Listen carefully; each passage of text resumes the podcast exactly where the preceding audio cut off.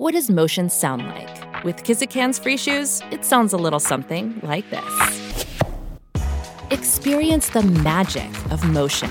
Get a free pair of socks with your first order at kizik.com/socks. The Joyce Kaufman Podcast is being brought to you by Code Red Roofers, South Florida's leading residential and commercial roof experts. Code Red Roofers, roofers that respond. Call 844 4 Code Red or visit CodeRedRoofers.com. News Talk 850 WFTL presents Joyce Kaufman No Restraint. Here's Joyce Kaufman. Welcome to the No Restraint podcast by Joyce. Let me tell you something. I don't even know where to begin. There's so many things to talk about. First and foremost, thank goodness that the U.S. Senate on March 1st unanimously passed a bill requiring the Biden administration to declassify intelligence related to the origins of COVID 19. Well, hooray! That's long overdue.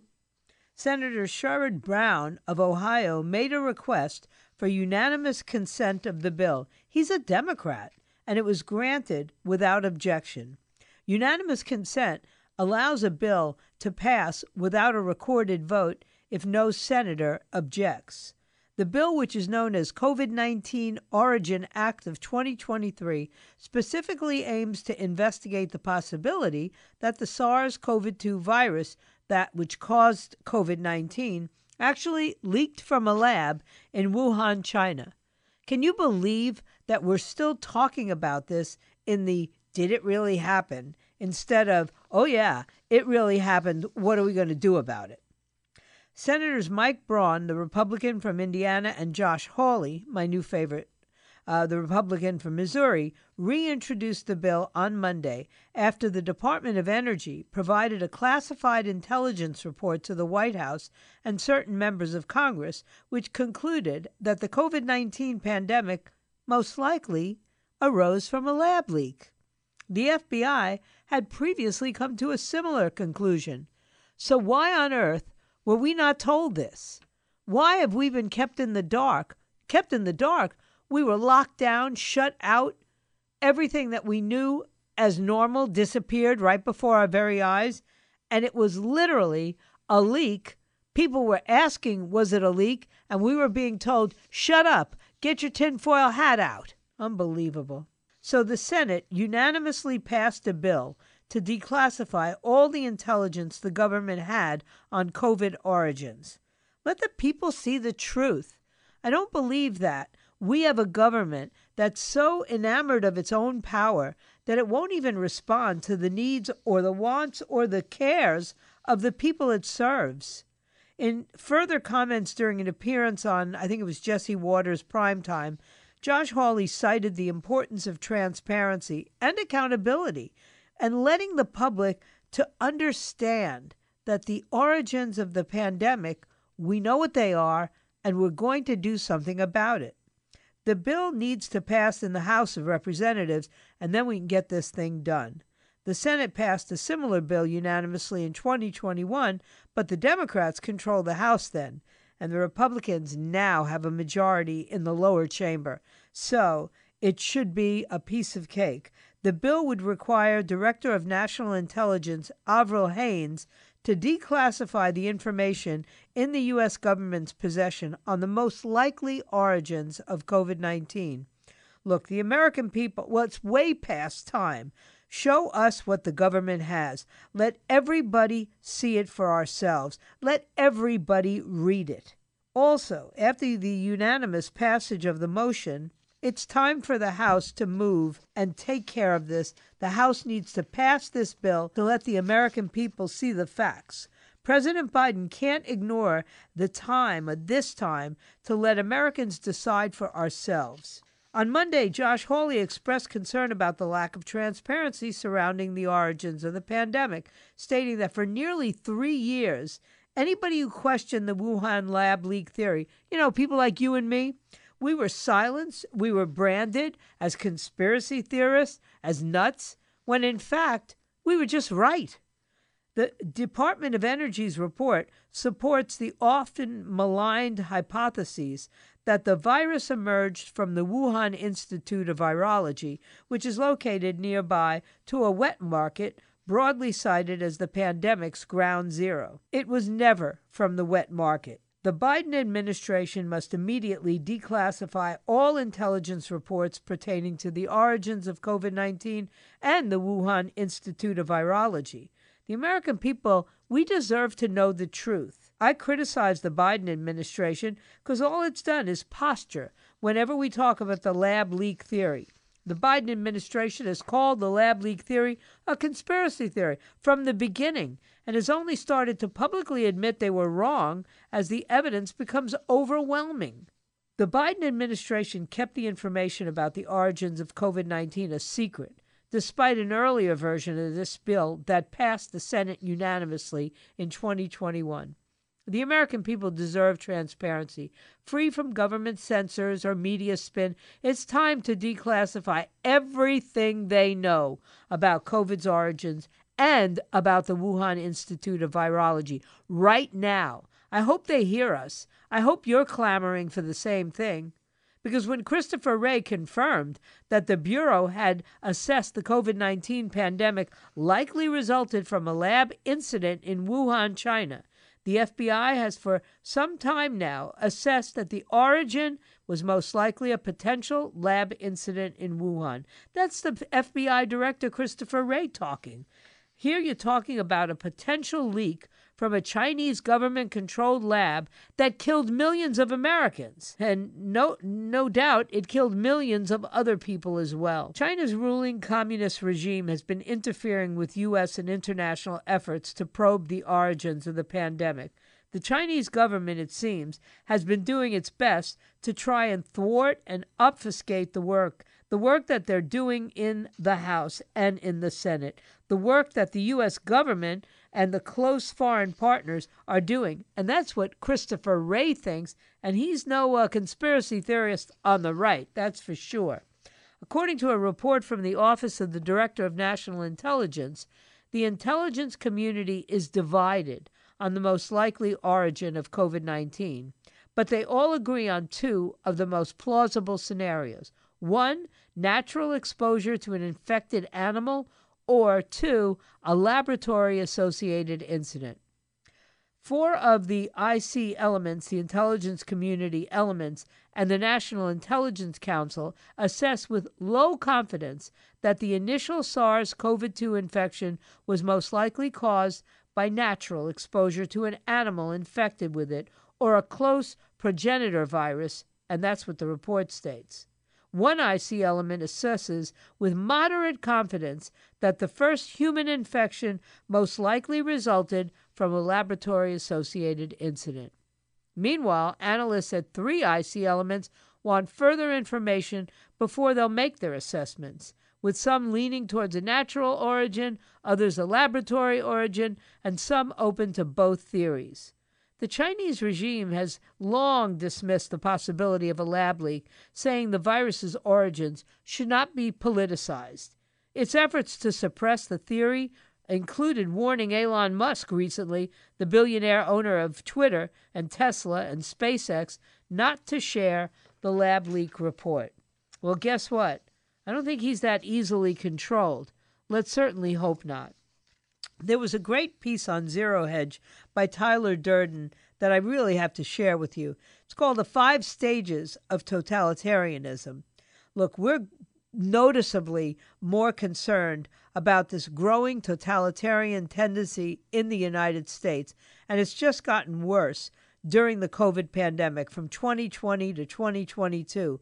But how close are we really to a totalitarian state? How, how have such regimes come about historically, and what are the warning signs? Well, let's try and answer those questions, says Tyler Durden, by examining totalitarian regimes in the 18th and 20th centuries and the pattern by which they came to power. First, every new order rises on the ruins of the old. Those who would establish a new regime have to tap into or generate dissatisfaction with the status quo. However much those desiring a reset may despise the old order, they cannot accomplish much without harnessing or fabricating a similar attitude in the public. Then the revolutionary totalitarian appears as the solution to these problems. The reign of terror in revolutionary France, for example, didn't begin with blood, but with bread. Between 1715 and 1800, the population of Europe doubled, creating food shortages among the French people. Many of the French people resented the king's growing centralized authority. Is any of this starting to sound familiar to? You? In addition, the ideas of the Enlightenment thinkers were stirring up revolutionary feeling. And finally, the French government was massively in debt due to the wars of the 18th century, and it increased taxation even on nobles. Is it starting to sound familiar yet? It was these sufferings and fears, combined with the machinations of the secret societies, that was admitted by the Marquis de Rosanbo at the Chamber of Deputies session of July 1, 1904, that led to the revolution and the totalitarian Jacobin government.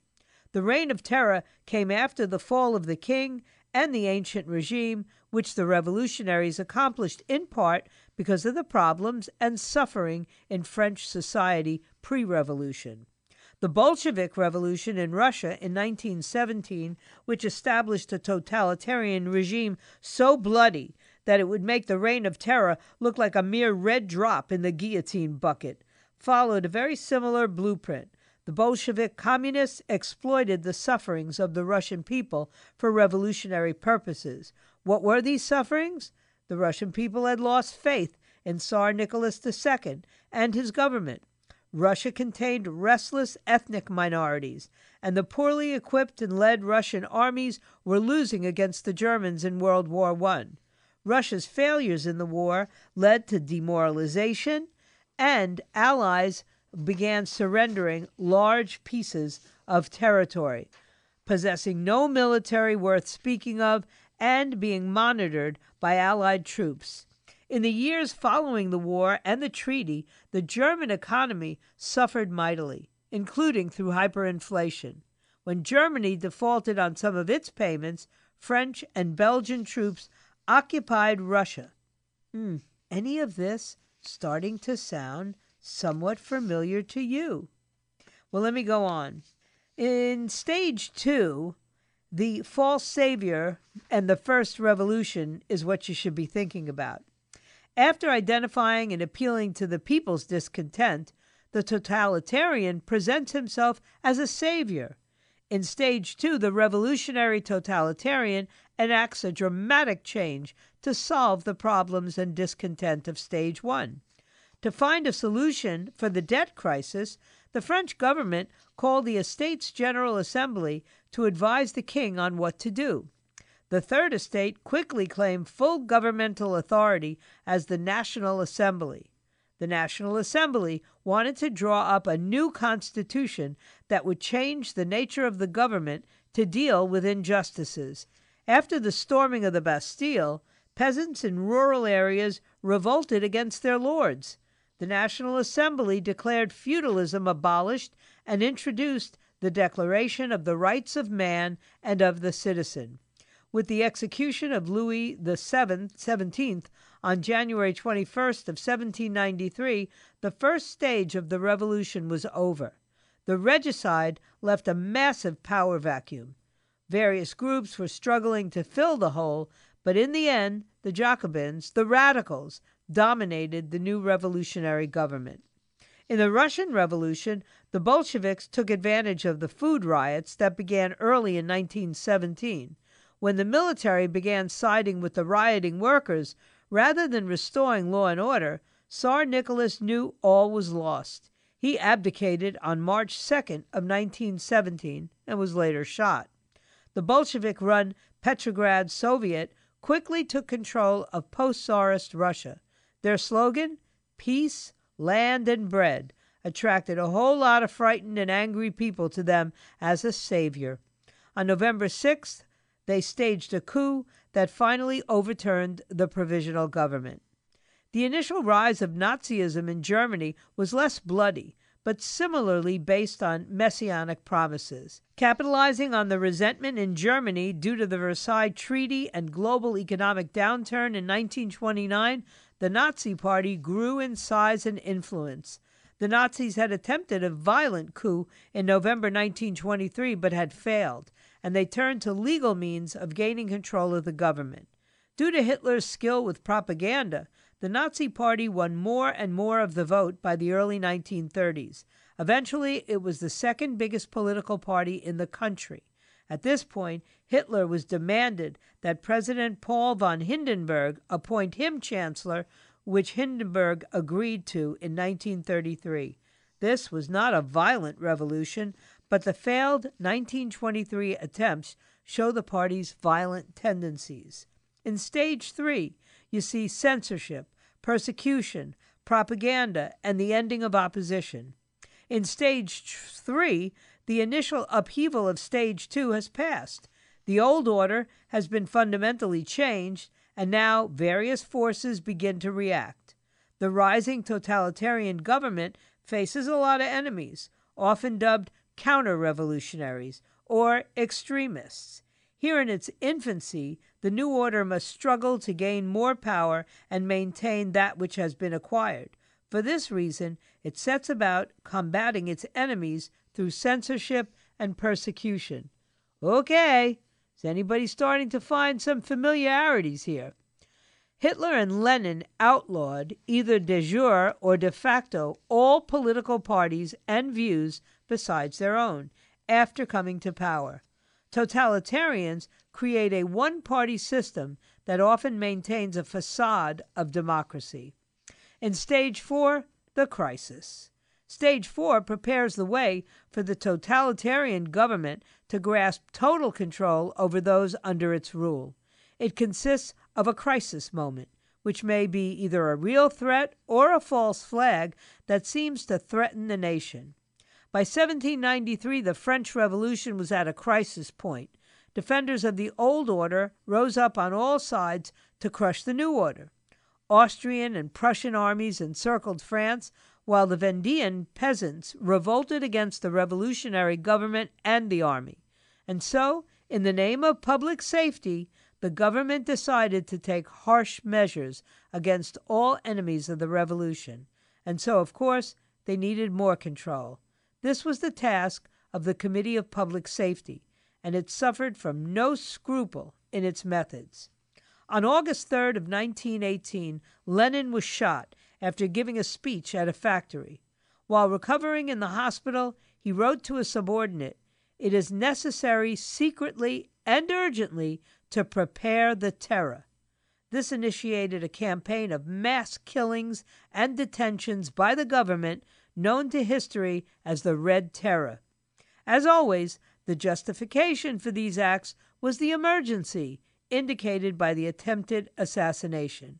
The radicals and counter revolutionaries were allegedly at the gate, and it was necessary to use extreme measures to deal with this imminent threat. So the rhetoric went. And so it always goes. Hitler also used the state of emergency to justify his clampdown. On February 27, 1933, the Reichstag went up in flames.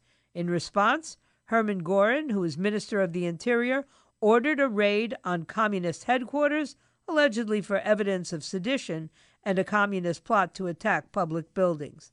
This, in Hitler's mind, was the signal for seizing complete control. On February 28th, the cabinet abolished freedom of speech, assembly, privacy, and the press, and around 4,000 people were arrested that night. This crisis, with the usual language about safety and countering threats, ushered in totalitarianism in Germany. In stage five come the purges, the genocide, and total control. Using the crisis of stage four as an excuse, the totalitarian government now seizes absolute control over the lives of its citizens. The regime overcomes the enemies of stages three and four.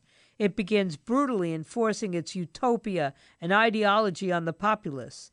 This stage also sees the greatest atrocities committed against the populace because resistance to the totalitarian regime has been crushed. The people are defenseless and demoralized. Nothing stands between the regime and its victims. This stage involves mass killings as the regime liquidates any remaining enemies while seeking to control every detail of citizens' lives.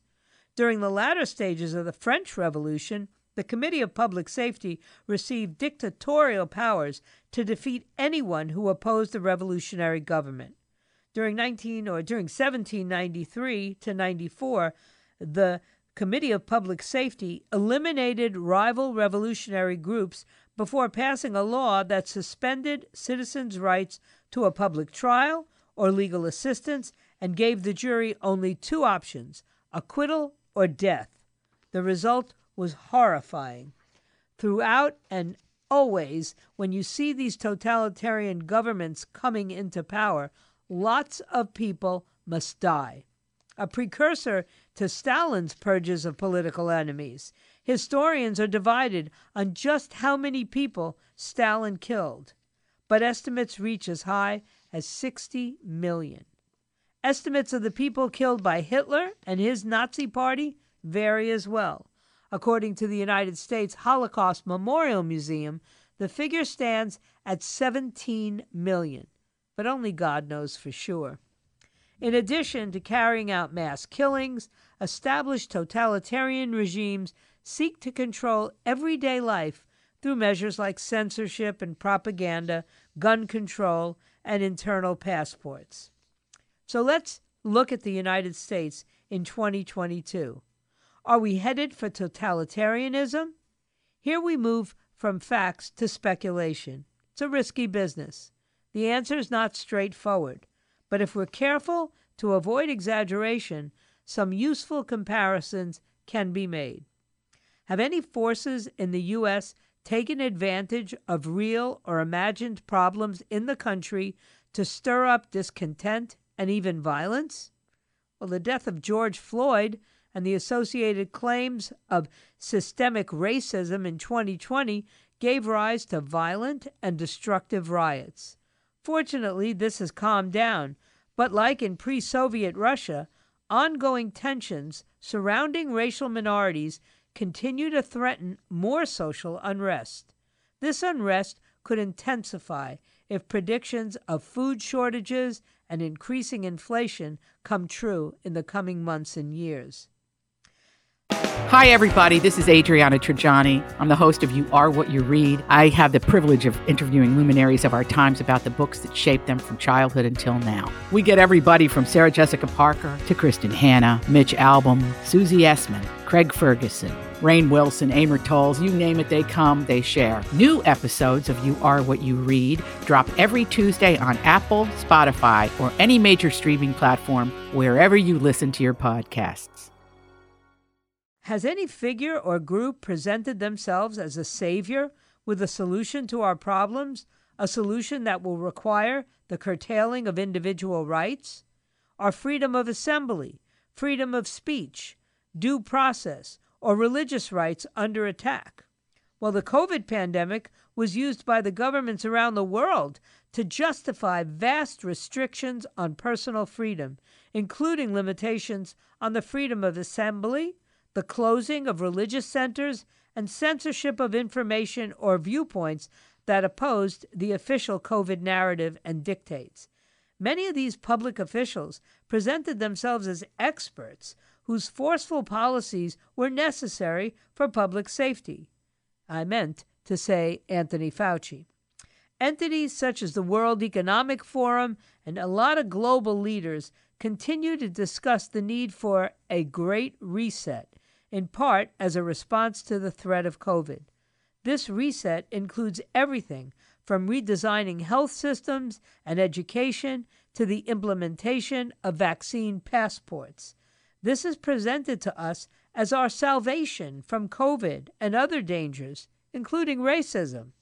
What COVID and racism have to do with one another, I will never figure out. Are we experiencing any censorship in the U.S.? Are our media sources independent and objective, or are they coerced and controlled?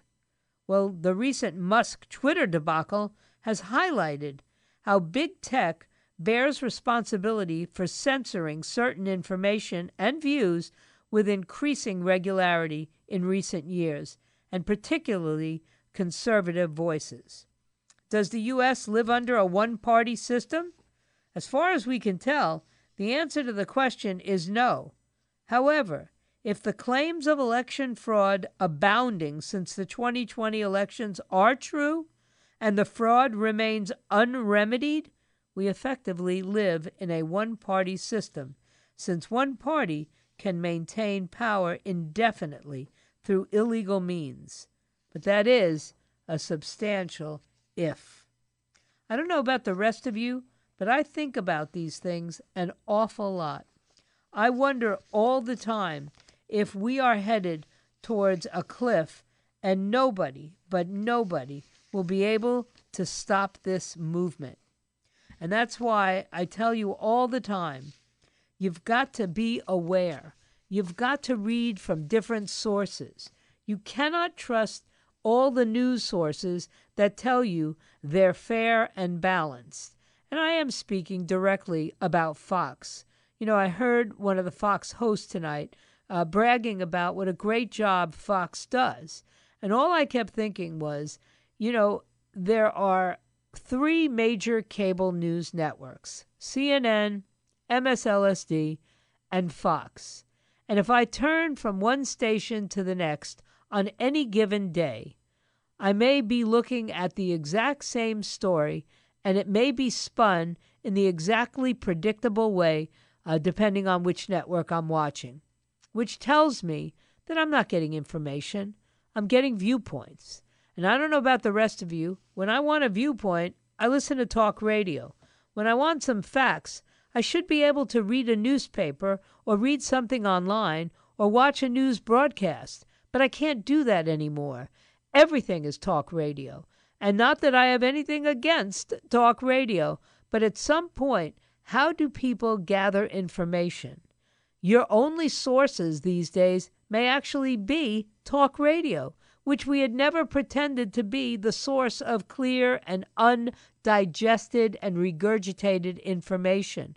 We always said we're about opinions. We're about telling you our perspective on any given news story. But I'm having more and more trouble as time goes by finding new sources. I have to comb the internet. I have to read through dozens and dozens of documents. I have to do what no person in their right mind wants to do, and certainly no person who's working a full time job, 40 or 50 or 70 hours a week, wants to have to comb through all the documents that I end up combing through, and only to find at the end that I'm being given information that is not fact checked and that is very slanted in one particular direction or another. So it's a tough job, but I'm glad that I have it.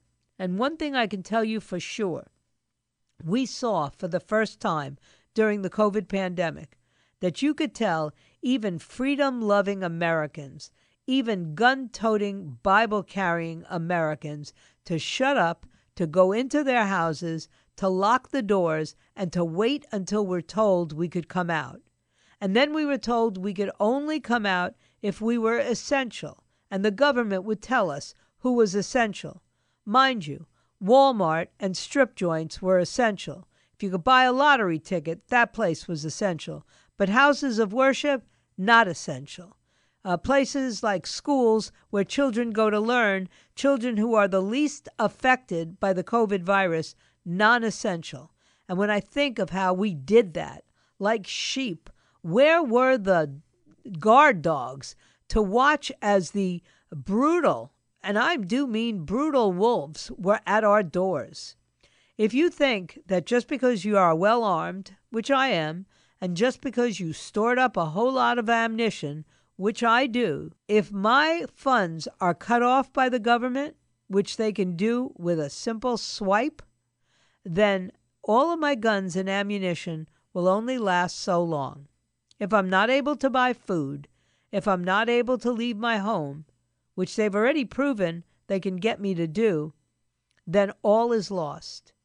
So, as I say all the time, freedom loving Americans, you better get ready to fight. And if you're not ready to fight, don't call us names because we are. I'm not looking for a revolution that involves any bloodshed, but a revolution is coming. And I'm going to be part of that revolution, and I hope that you are too. And I've picked the leader for the revolution. Everybody knows I'm a Trump person, but I'll tell you this if he doesn't lead, then someone else will rise. But there will be a revolution. Thank you for listening to this No Restraint podcast. I hope you have a great day and Stay tuned, another one coming up soon. The Joyce Kaufman podcast has been brought to you by Code Red Roofers, South Florida's leading residential and commercial roof experts. Code Red Roofers, roofers that respond. Call 844 4 Code Red or visit CodeRedRoofers.com.